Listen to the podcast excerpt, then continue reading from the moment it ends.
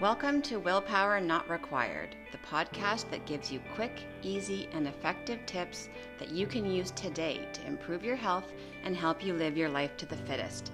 No willpower or white knuckling required. I'm your host, Lauren Whitfield. Let's get started. Today's quick tip is to use your breath to manage your stress.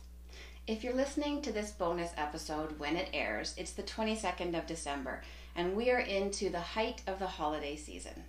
This can mean fun and celebration, but it can also mean feelings of stress, sadness, or loneliness.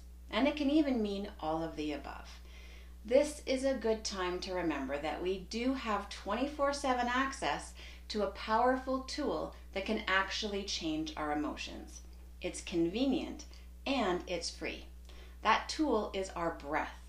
Breathing is such an automatic activity that we don't pay it much attention. However, studies show that each emotion we feel is actually associated with a different pattern of breath. Different breathing patterns activate our brain networks related to mood and behavior.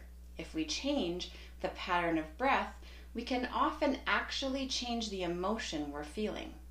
For example, when we're anxious or stressed, our breathing is often quick and shallow.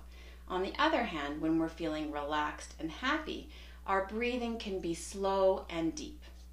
It can take some practice, but if we try and change the timing and pace of our breathing, we can actually move ourselves from a state of stress into a state of calm. I find the easiest breathing technique, one that I use on a regular basis, is the two times breath. All it requires is for you to count while you breathe. So if you count to four as you inhale, try and exhale until you count to eight. If you count to three as you inhale, count to six as you exhale. You get the point.